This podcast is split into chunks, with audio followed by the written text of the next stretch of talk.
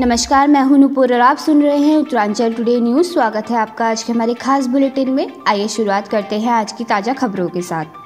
देश में पिछले 24 घंटों में कोरोना के मिले 6,531 नए मरीज़। 500 के पार हुई ओमिक्रॉन के मामलों की संख्या।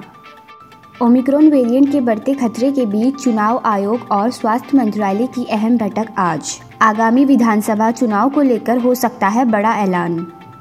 19 राज्यों में पहुँचा ओमिक्रॉन। दिल्ली में आज से नाइट कर्फ्यू का केजरीवाल ने किया ऐलान।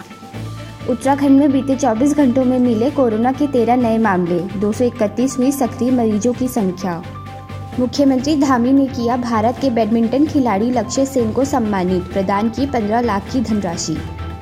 अब तक के लिए इतना ही। अधिक जानकारी के लिए जुड़े रहिए उत्तरांचल टुडे के साथ। नमस्कार।